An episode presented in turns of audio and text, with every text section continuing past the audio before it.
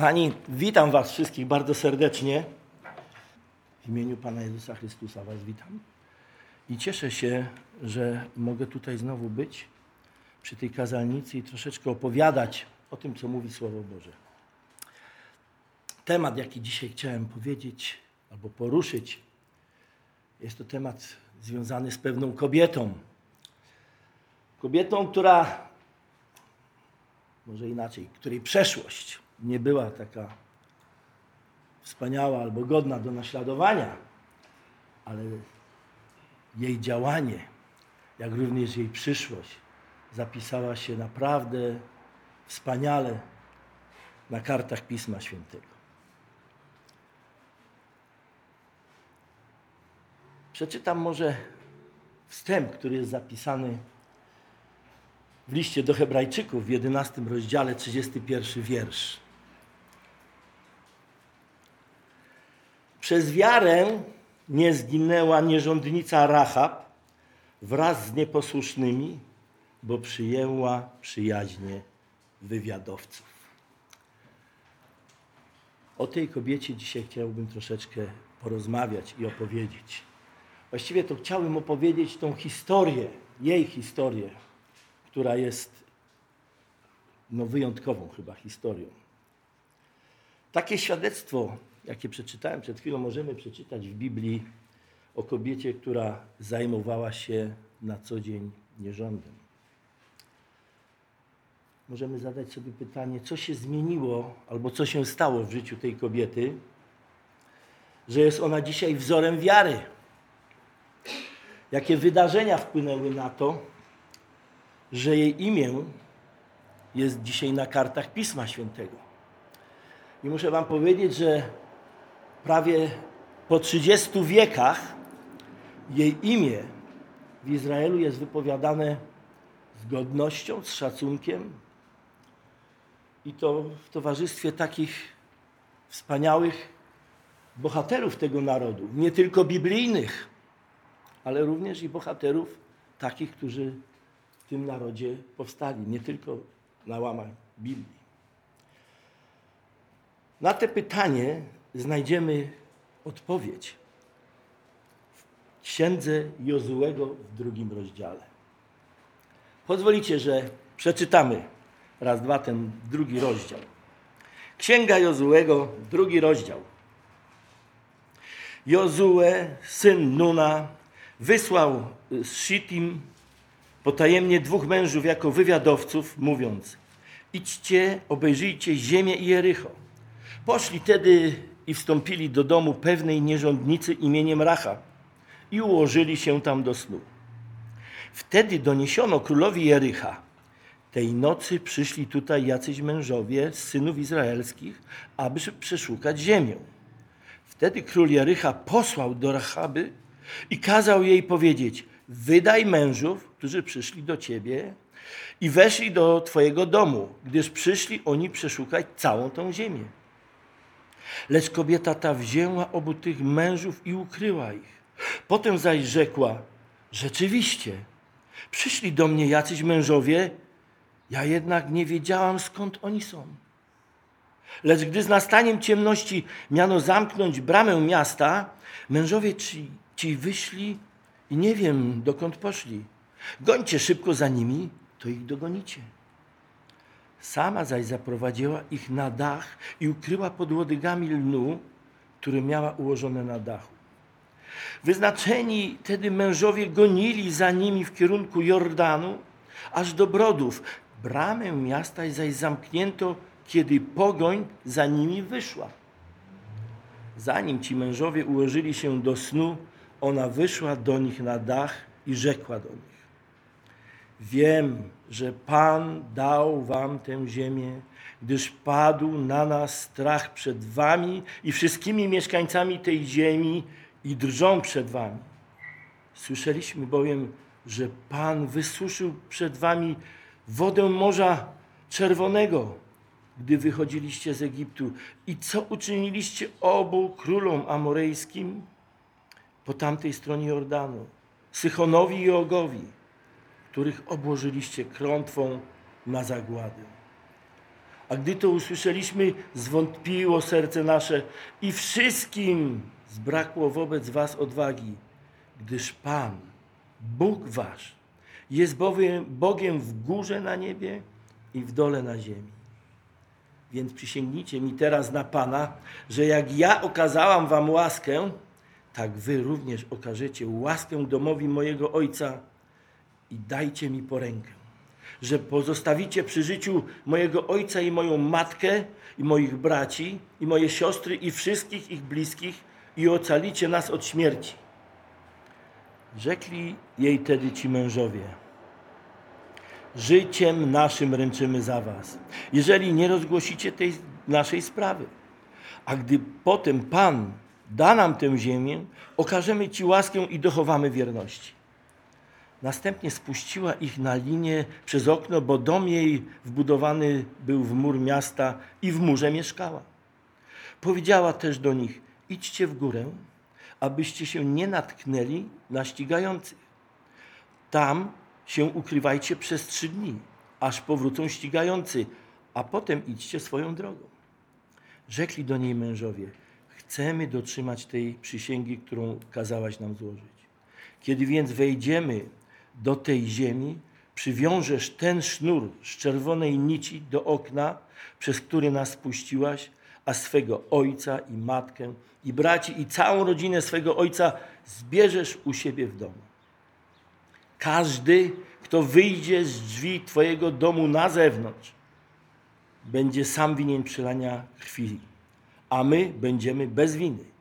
Ale za przelanie krwi każdego, kto będzie u Ciebie w domu, a ugodzi go czyjaś ręka, my winę poniesiemy. Jeżeli zaś Ty rozgłosisz tę naszą sprawę, my będziemy wolni od przysięgi, którą kazałaś nam złożyć. Ona rzekła, jak powiedzieliście, tak będzie. Wypuściła ich wtedy, a oni poszli. Ona zaś przywiązała czerwony sznur do okna.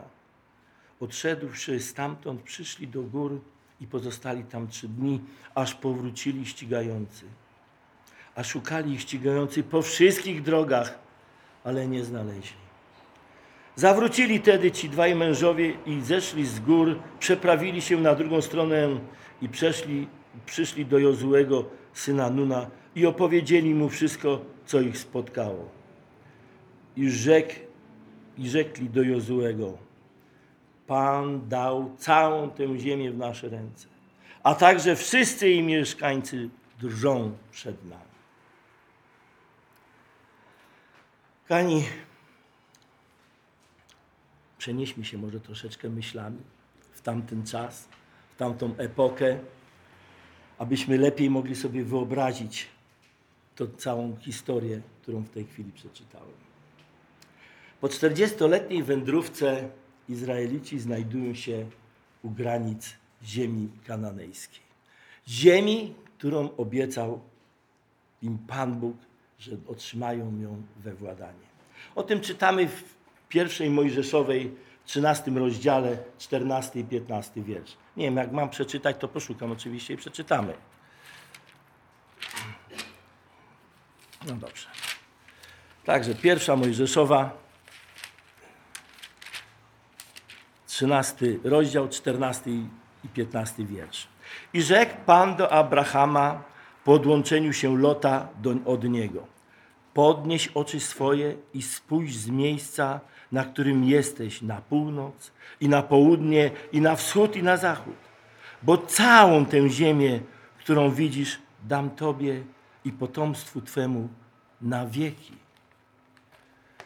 Oczywiście taką samą obietnicę, podobną obietnicę, może w, treści troszeczkę z inną, ale Bóg składa zobowiązanie takie Jakubowi, wnukowi Abrahama. O tym również możemy przeczytać w pierwszej Mojżeszowej, 28 rozdział, 10 i 14 wiersz. Ale również i tą samą obietnicę Bóg składa przed Mojżeszem. W 34, w 5 Mojżeszowej, w 34 rozdziale. Od pierwszego wiersza. Potem wstąpił Mojżesz ze stepów moabskich na górę Nebo, na szczyt Pizga, który jest naprzeciw Jericha i Pan pokazał mu całą ziemię, od Gileadu aż po Dan. Cały okrąg Neftalego, ziemię Efraima i Menasesa, całą ziemię judzką aż po Morze Zachodnie i Negeb i obwód Doliny Jericha, miasto Palm aż po Soar. I rzekł Pan do niego, to jest ziemia, którą przysięgłem Abrahamowi, Izaakowi i Jakubowi, mówiąc, Twojemu potomstwu dam ją, przekazałem Ci ją naocznie, ale do niej nie wejdziesz. Wiemy, że nie wszedł, Jozue, e, nie wszedł Mojżesz do ziemi obiecanej, Bóg go pochował. Po śmierci Jozuego, przywódcą narodu izraelskiego, e, po śmierci Mojżesza, przywódcą narodu izraelskiego zostaje Jozue. Bóg go wybrał na to, aby on wprowadził naród izraelski do ziemi obiecanej. Obietnica, jaka płynie z Bożych ust, jest wielką zachętą dla Jozuego, ale pomyślność całej operacji, którą Jozue musi przeprowadzić, żeby wejść do tej ziemi, jest troszeczkę uwarunkowana jego zachowaniem. Bo co czytamy na początku księgi Jozuego? Jozue musi być mocny i mężny. I to doskonale o tym mówi wiersz szósty. Bądź mocny i mężny, bo ty oddasz temu ludowi w posiadanie ziemię, którą przysiągłem dać ich ojcom. Następnie w wierszu siódmym Bóg powtarza, ale mówi: bądź mocny i bardzo mężny. I również w wierszu dziewiątym jeszcze raz Pan Bóg do niego mówi: bądź mocny i mężny. I nie bój się i nie lękaj się, bo Pan, Bóg Twój będzie wszędzie, dokąd tylko pójdziesz. A więc musi ten człowiek cechować się troszeczkę odwagą, męstwem, bo taką Pan Bóg mu przydał cechę. I on taki jest. Ale również, jak czytamy w wierszu ósmym, to Bóg do niego mówi tak. Niechaj nie oddala się księga tego zakonu od Twoich ust, ale rozmyślaj o niej we dnie i w nocy, abyś ściśle wszystko uczynił, co w niej jest napisane. Bo wtedy poszczęści Ci się na Twojej drodze i wtedy będzie Ci się powodziło. A więc nie tylko, że ma być mężny, mocny, ale również musi przestrzegać całego zakonu, który Pan Bóg poprzez Mojżesza dał ludowi. I powiem tak, to jest taka troszeczkę lekcja dla nas. Bo co? Jozue musi być wykonawcą. Nie może sobie powiedzieć, Boże, przecież ja ten zakon znam, przecież Mojżesz go przekazał, prawda, myśmy go czytali, ale to nie ma, jest mało troszeczkę. Musi być wykonawcą tego zakonu. I to jest taka lekcja troszeczkę dla nas, bo nawet Jakub, w w liście Jakuba w pierwszym rozdziale, 22 wiersz, czytamy, że nie możemy być tylko słuchaczami słowa, ale musimy być również i wykonawcami. To jest dla nas, Jozue jest takim wzorem. On jest wykonawcą. On nie tylko jest słuchaczem. My bardzo często troszeczkę inaczej do tego podchodzimy. Bóg mówi do niego, że będziesz, spełni ci się wszystko i będzie ci się dobrze powodziło. Ta pomyślność i powodzenie polega w przypadku Jozuego na tym, że on osiągnie swój cel, ale osiągnie go tylko w imieniu Bożym. A więc za aprobatą Boga, za akceptacją Bożą. No nie będę mówił, jak my nieraz robimy, jakie decyzje podejmujemy, bo często, nam się bardzo często zdarza, że robimy, bo nam się tak wydaje, bo taką, taką mamy koncepcję, bo taką mamy myśl i tak dalej, i tak dalej. Nie pytamy się często Boga, czy tak mamy robić. No powiem taki przykład z, praktycznie z naszego życia, z mojej żony. Jak żeśmy y, y, poszli kupować ziemię. Bardzo nam się podobało. Była ładna, piękna i, i wspaniała. Ale stanąłem z żoną i mówię, Grażynka, myśmy jechali, śpieszyli się, ale żeśmy się nie modlili o to. Pomodliłem się i wiecie co, nie wiem skąd wyszedł człowiek i zaczął mówić coś takiego. Wie pan, fajnie tu jest, ale ta droga, po której pan chodzi, po której pan idzie, to jest droga, którą wykupił deweloper, bo on tam takie potężne osiedle buduje z tamtej strony. Wie pan, na razie on nie robi kłopotów, nie? Ale wie pan, zrobienie czegokolwiek, przejazd czy coś, on kiedyś tam wspominał, że będzie musiał albo brać opłatę, albo, albo po prostu trzeba będzie partycypować w kosztach, no wie pan. Myśmy wiedzieli, że takich rzeczy my nie chcemy. Bóg odpowiedział momentalnie, żeśmy podziękowali i żeśmy stamtąd odeszli. I znaleźliśmy później inne miejsce. Ale to trzeba Bogu powiedzieć. Bóg wie o tym. Tak jak dzisiaj powiedział Daniel, nie? Bóg wiedział, że ja będę w tej koszuli przed założeniem świata. Muszę się przyznać, że dzisiaj rano nie wiedziałem. To jest inna historia. Ale tak niestety jest. Plan Boży jest realizowany przez Niego. Ale On oczekuje, że jeżeli coś będziemy robić, to Mu o tym powiemy. Bo będziemy wykonawcami tego słowa. I pomyślność nasza również jest tak jak pomyślność Jozłego. Róbmy w Bożym imieniu. Powołanie Jozłego potwierdził Bóg cudem. Wspomnę tylko o tym z tego powodu, ponieważ na początku księgi Jozłego czytamy, że Mo- Mojżesz, mój sługa, umarł. Bo tak powiedział Bóg do Jozłego. Teraz więc stań, przepraw się tu przez ten Jordan, ty i cały lud swój i tak dalej, bo ty zostaniesz wodzem. Oczywiście Jozue wykonał to wszystko, ale dlaczego o tym wspominam? Ponieważ ludzie niekoniecznie musieli wierzyć w to, że Jozue jest wybrany przez Boga na przywódcę. Takie rzeczy się zdarzały w Izraelu podczas wędrówki yy, Mojżesza. Również żeśmy czytali o takich rzeczach. Nie? Zawsze lud izraelski domagał się dwóch rzeczy: znaków i cudów. Ale Pan Bóg był tak łaskawy, że i tą razą ten cud pokazał. Stało się to podczas przeprawy przez rzekę Jordan. Tak jak Mojżesz przeprowadził naród izraelski przez Morze Czerwone suchą nogą, tak Jozue przeprowadził cały obóz izraelski na drugą stronę Jordanu, też suchą nogą. Było to również wielkim cudem, jak przejście przez Morze Czerwone. Kochani, ta sytuacja, o której czytamy, to ma miejsce mniej więcej w okresie wiosennym. Po deszczach wiosennych, zimowych i jesiennych. Po tej porze deszczowej całej. I kochani, ten Jordan, który wtedy tam płynął, przynajmniej tak doczytałem, to niejednokrotnie miał ponad 6 metrów głębokości. No, suchą nogą nie da rady przejść taką głębokość. I tego cudu dokonał Pan. Oczywiście był to znak dla całej społeczności izraelskiej i wszyscy wiedzieli w tym momencie po przejściu, tak, Jozue jest naszym przywódcą, Bóg go wybrał. Sam Jozue jest troszeczkę, bym powiedział, takim wojownikiem, y, bardzo takim przebiegłym, doświadczonym. Bo proszę zauważyć, że co chce Jozue zrobić? Jozue chce wejść do Kanaanu poprzez miasto Jericho. Ono leży na środku Kanaanu. W momencie, kiedy on przejdzie, to rozdzieli ten kraj na dwie części.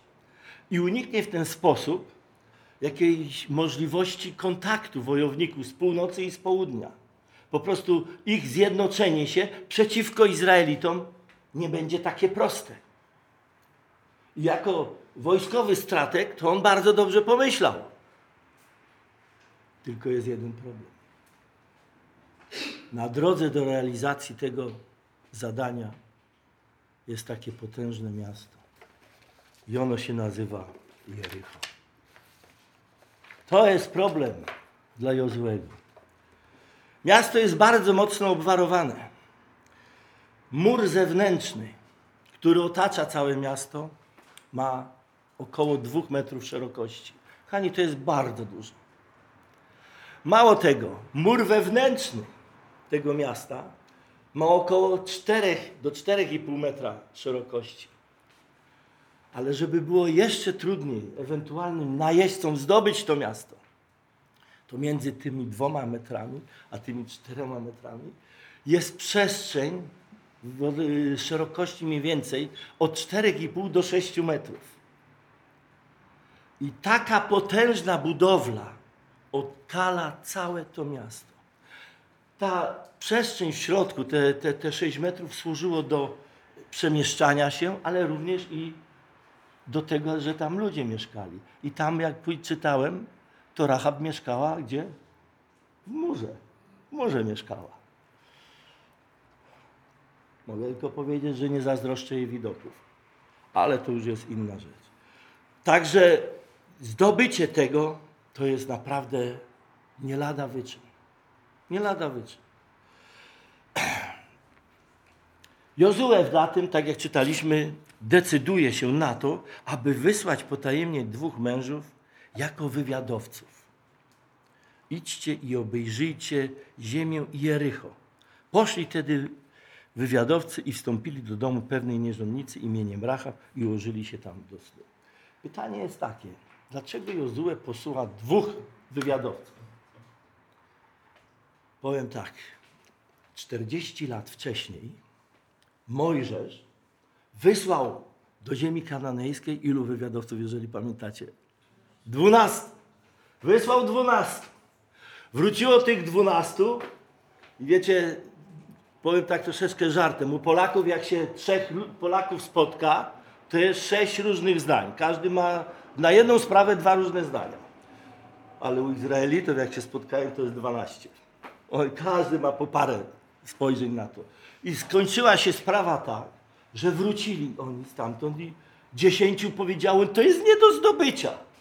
Tam są olbrzymi ludzie, potęga i tak, to jest niemożliwe. Tylko dwoje z nich, Jozue i Kaleb, mieli wiarę, że nie, ten kraj jest do zdobycia. Pan go nam da. I prosili wszystkich, żeby uwierzyli im. Oczywiście nie stało się tak.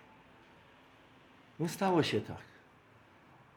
Tych dziesięciu, jak będziemy czytać, albo przeczytacie sobie, zginęło. Ocalało tylko tych dwóch. I to tych dwóch, którzy weszli do ziemi obiecanej. Wyszli z Egiptu i weszli do ziemi obiecanej. Jozue i Kale. Prawdopodobnie nauczony tym wydarzeniem, Jozue powiedział sobie nie, nie. Dwunastu? Absolutnie. Dwóch wystarczy. Ale tutaj również w tym momencie rodzi się takie pytanie.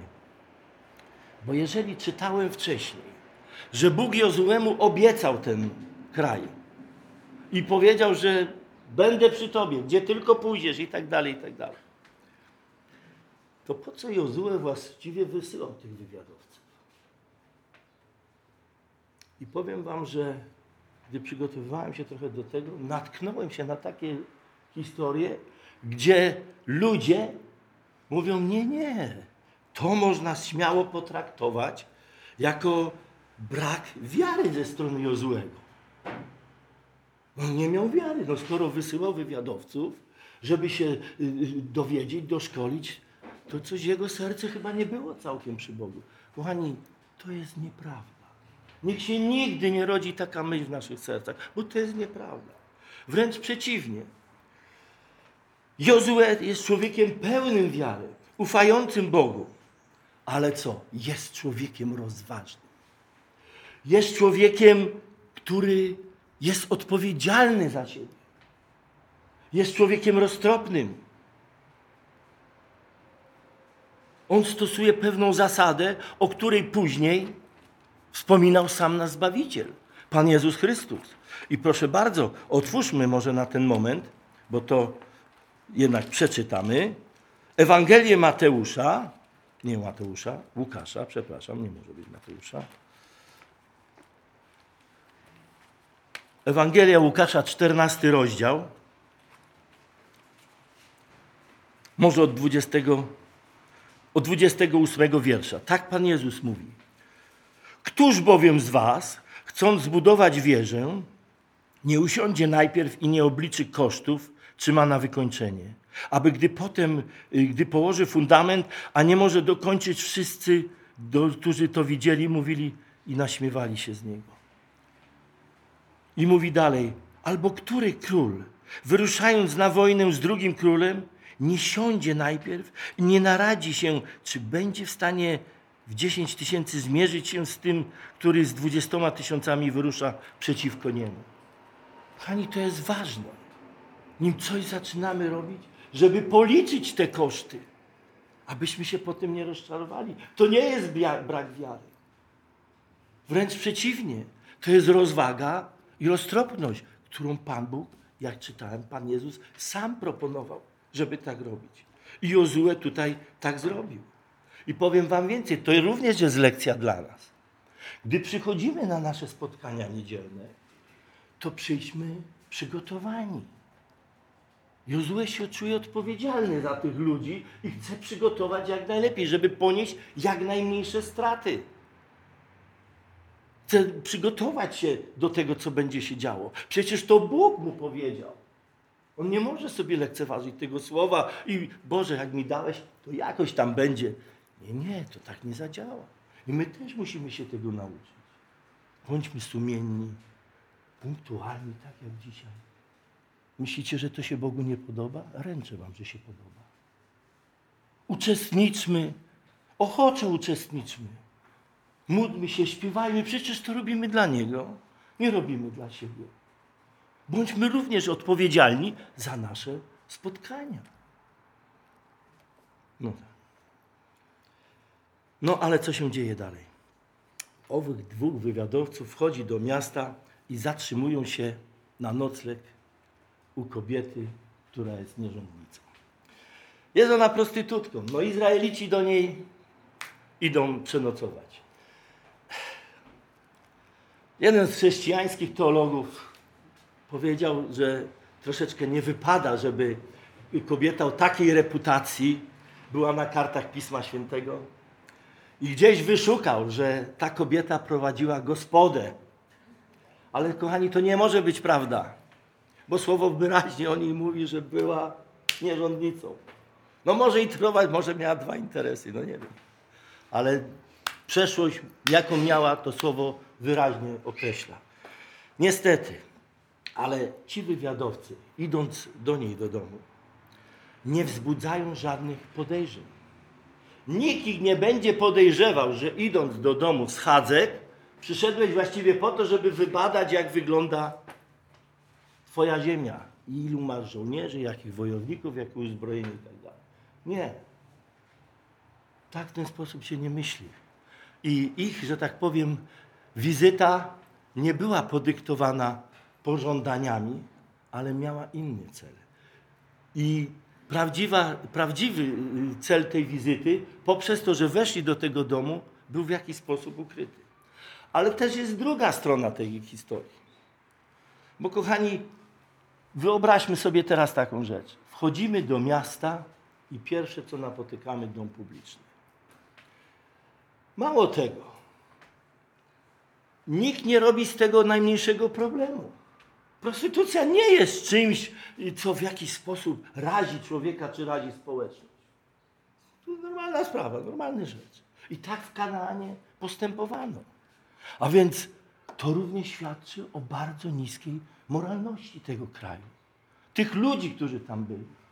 To będzie miało później znaczenie dla niej, bo może otworzę taką, taką myśl. Ona po prostu tego życia miała dosyć. Ona miała dosyć, ta kobieta. Tej społeczności, tego życia, w której przebywała i tak dalej, tego otoczenia. Ale tak, tak, tak w tym, w tym Kanaanie to wyglądało. Ja powiem wam taką historię. Jak byliśmy u córki, no to tam spotkaliśmy się po paru latach, no to zaproponowałem, że jutro na kolację, mówię do zięcia, to y, pojechalibyśmy do sklepu, kupili jakieś wino, zrobiłbyś tam grilla fajnego. Tak, tato, pojedziemy, zobaczysz sobie, jakie sklepy są w Ameryce. No wiecie, mnie to interesowało, bo wtedy jeszcze zajmowałem się handlem. No to pojechałem. Wyobraźcie sobie, kochani, że w tym miasteczku. To miasteczko nie takie wielkie, tam może z 50 tysięcy i jedziemy główną drogą i po pewnej chwili skręcamy w prawo gdzieś tam, jedziemy boczną, znowu skręcamy, jeszcze boczną, jakiś park, cmentarz, coś. Mówię, kurczę, Tomek, myśmy mieli jechać po wino. Tak, tak, a tu się dzieje. I gdzieś tam w którymś momencie się okazuje, jest parking i jest sklep z alkoholem, jeden sklep, drugi sklep, nawet sex shop. Ja mówię, kurczę, kurczę, tato, w tym mieście jest takie rozporządzenie. Tego typu sklepy nie mogą być na widocznym miejscu. Jak myśmy tu przyjechali, żeśmy się trochę natrudzili, nie? No tak. To nie znalazłeś się tu z przypadkiem, tylko celowe. To był cel twojej podróży. U nas jest inaczej. U nas są sklepy tego typu najlepiej przy głównych ulicach, prawda? Żeby wszyscy mogli wejść. Tam nie. Tego typu skle- sklepy są na uboczu.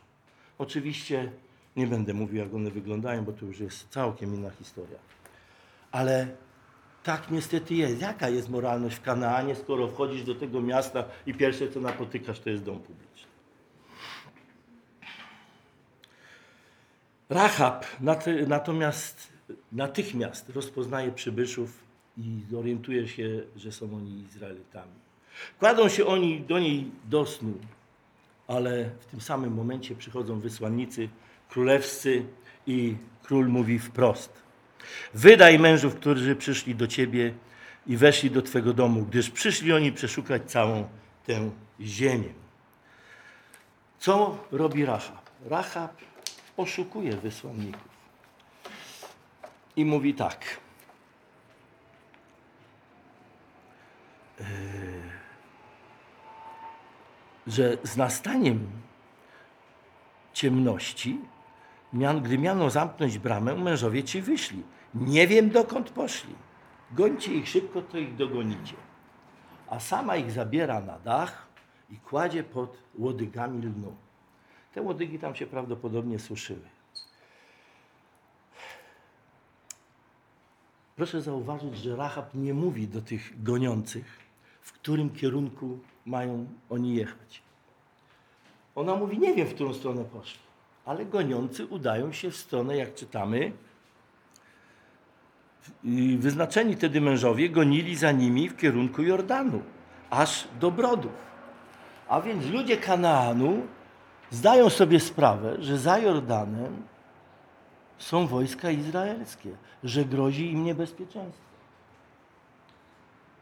Prawdopodobnie sobie lekceważą całkowicie ten fakt, licząc na to, że mamy potężne, obwarowane miasto z potężnymi murami i tak dalej. Nie będzie najmniejszego problemu, poradzimy sobie. Ale nasza Rahab całkowicie się otwiera przed Izraelitami. Przeczytajmy dziewiąty wiersz. Może od ósmego. Zanim ci mężowie ułożyli się do snu, ona wyszła do nich na dach i rzekła do nich: Wiem, że Pan dał wam tę ziemię. Hani, proszę zauważyć, że ona nie mówi o tym, że słuchajcie, prawdopodobnie wy to zdobędziecie, prawdopodobnie nas pokonacie. No jak jesteście mężni, to zdobędziecie tę ziemię. Nie. Ona wie. Ona wie i ona wie jedno, że Pan Bóg dał tę ziemię. To nie jest tak, że waszemu przywódcy się zachciało, ale Pan Bóg dał wam tę ziemię. Ona widzi w tym, co się stanie w działaniu Izraelitów, że oni wykonują wolę Boga. Oni są narzędziem w Jego ręku i ona to widzi. Dlatego nie mówi, że Izraelici wy zdobędziecie. Nie, Pan dał tę ziemię. I ona sobie doskonale z tego zdaje sprawę.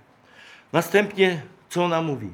Gdyż padł na nas strach przed wami i wszyscy mieszkańcy tej ziemi drżą przed wami.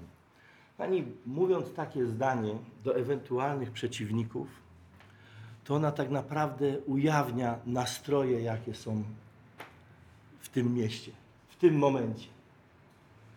Każdy jeden patrząc i słysząc takie słowa, a miałby do pokonania ten gród, pewno by zacierał ręce i mówił tak. Jeżeli się oni nas boją, jeżeli oni drżą przez nami, to ich morale, ich atmosfera, w, jakiej żyją, no jest naprawdę godna opłakania. Ale proszę również zauważyć, że ona mówi o tym, że ci mieszkańcy drżą przed wami. I to mi tak nasuwa się taka myśl, że nie myślą o tym, że Bóg tego dokonuje. Nie myślą o tym, że coś musimy zrobić, bo inaczej Pan Bóg to wszystko zrobi. Tylko skupiają się konkretnie na tym, co widzą. Na wojskach. My, przed, my się boimy Izraelitów, a to z kim oni idą, czy oni wykonują wolę Boga, tego w ogóle jakby nie brali pod uwagę. Ale Rahab z trwogą wypowiada te słowa i ona czuje ten respekt przed Bogiem. Rahab czuje również szacunek do Stwórcy i to bardzo dobrze widać w dziesiątym wierszu. Słyszeliśmy bowiem, że Pan wysuszył przed wami wodę Morza Czerwonego, gdy wychodziliście z Egiptu. Pani, nie była ona świadkiem tego wydarzenia. Rahab nie była podczas wyjścia z Egiptu. Rahab nie było również u wód Morza Czerwonego. Ona usłyszała to. Ona nie domagała się teraz od tych żołnierzy, od tych wywiadowców, słuchajcie, powiedzcie mi, czy to prawda, że Bóg otworzył przed wami morze? Nie. Ona z zasłyszenia, o tym, że słyszała, wystarczyło jej, aby uwierzyć w to wydarzenie. Taka historia jest zapisana w Ewangelii Jana, nie? Już pod sam koniec, kiedy pewien apostoł mówi, nie no, jak nie zobaczę zmartwychwstałego Pana i nie włożę palca w jego dłoń i boku, w jego bok ręki, nie uwierzę.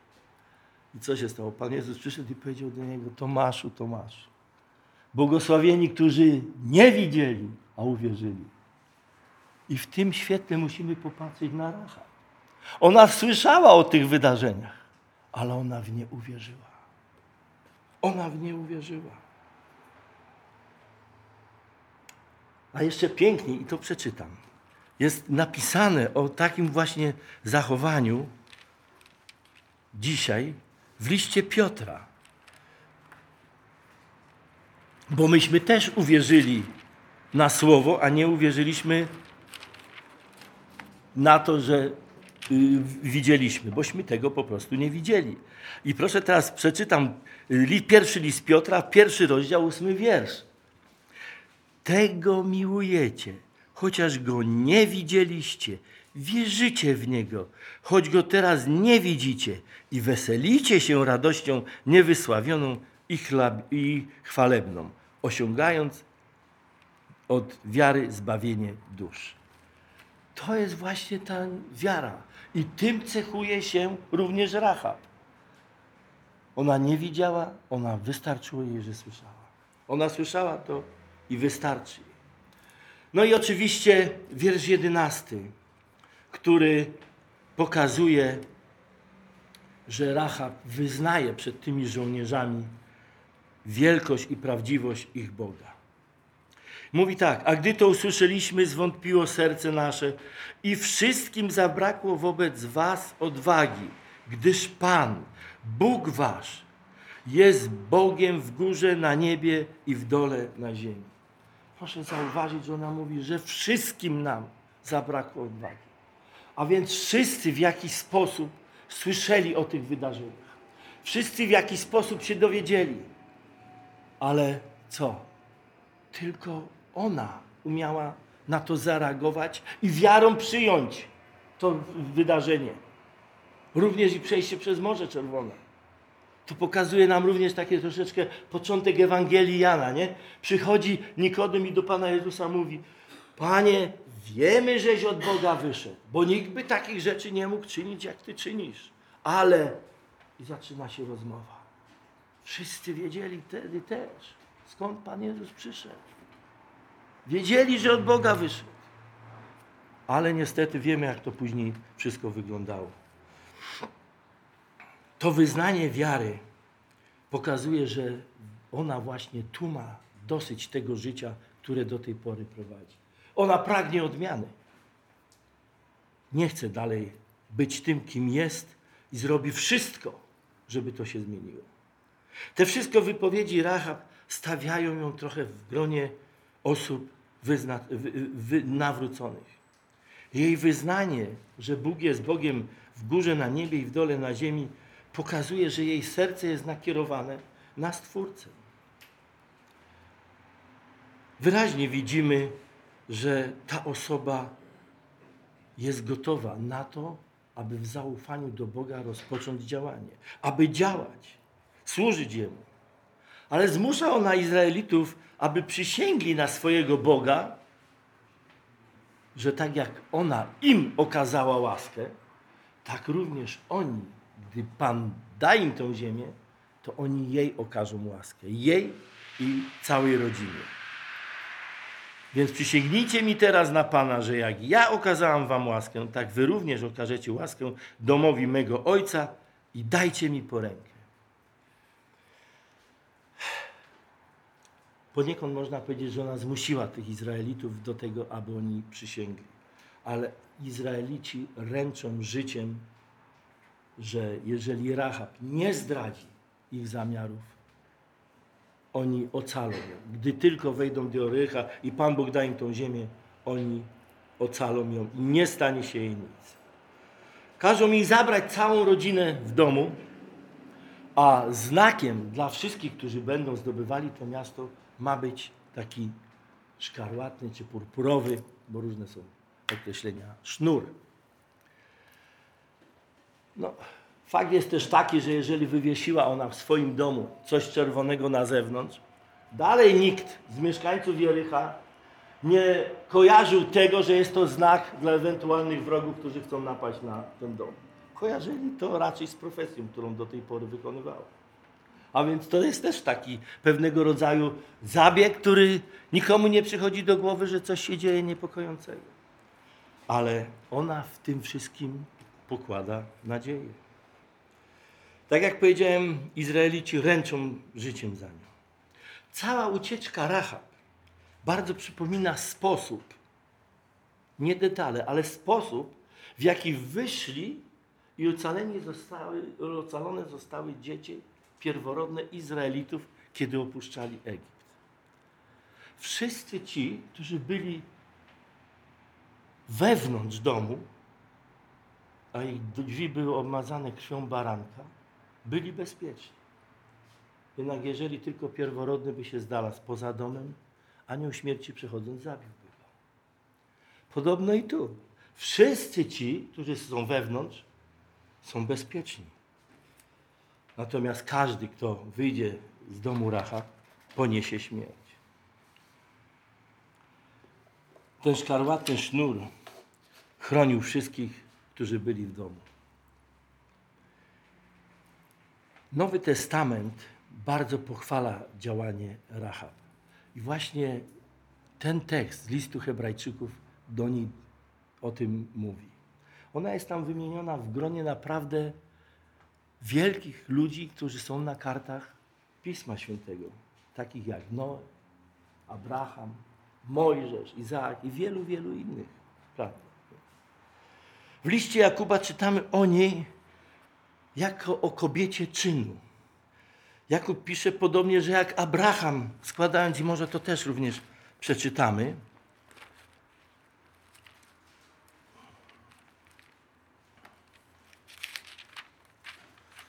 To jest y, list Jakuba, drugi rozdział od 21 wiersza. Od 22 wiersza.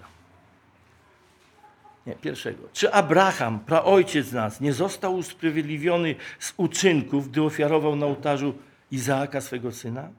Widzisz, że wiara współdziała z uczynkami jego i że przez uczynki stała się doskonała. I wypełniło się pismo, które mówi: I uwierzył Abraham Bogu, i poczytano mu to ku sprawiedliwieniu, i nazwany został przyjacielem Boga. Widzicie też, że bywa usprawiedliwiony z uczynków? A nie z wiary.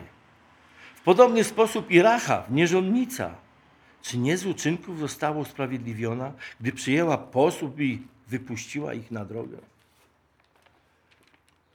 Gdyby Rahab nie dokonała tego czynu, nie potwierdziłaby swojej wiary. Ale ten czyn, że przyjęła ich, pozwolił wszystkim uwierzyć w jej otwarte serce i działanie. Chciałbym jeszcze zwrócić uwagę na coś takiego, że Bóg znał doskonale oczywiście przeszłość Rahab, ale Bóg w swej wielkiej łaskawości zmienił jej życie. I może przeczytam 86 psalm, 15 wiersz.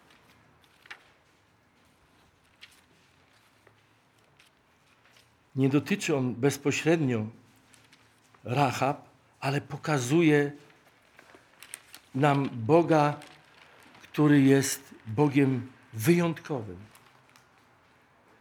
Ty zaś, Panie, jesteś Bogiem miłosiernym i łaskawym, nierychłym do gniewu, wielce łaskawym i wiernym. I taki jest nasz Pan. Dla Niego nie liczyła się przeszłość Rahab, ale liczyło się to, co ona robiła. Ona pragnęła przyłączyć się do ludu Bożego. Ona pragnęła wejść w lud, którego Bogiem jest Bóg Abrahama, Izaaka i Jakuba. To Bóg przemienił jej życie. Ona weszła jako wzór wiary.